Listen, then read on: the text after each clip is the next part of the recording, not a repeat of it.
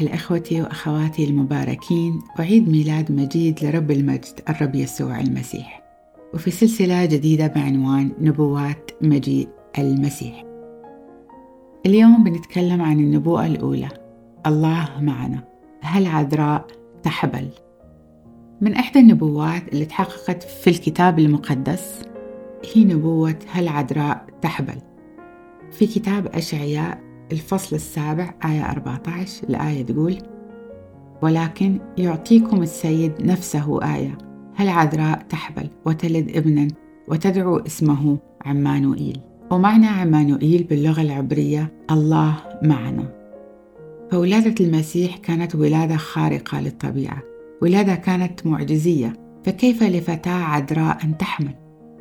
مريم كانت بنت يهودية مؤمنة وتقية واختارها الله لتحمل المسيح في أحشائها وتكون الحاضنة والوالدة لملك الملوك وملك الكون الرب يسوع المسيح بس كيف كيف العذراء تحمل؟ كيف العذراء تحمل بدون زواج؟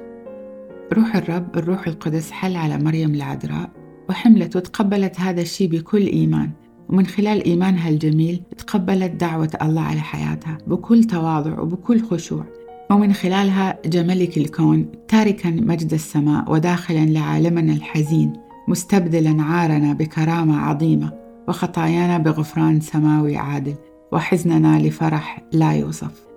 في أشعياء الفصل التاسع آية 2 الآية تقول الشعب السالك في الظلمة أبصر نورا عظيما الجالسون في أرض ظلال الموت أشرق عليهم نور.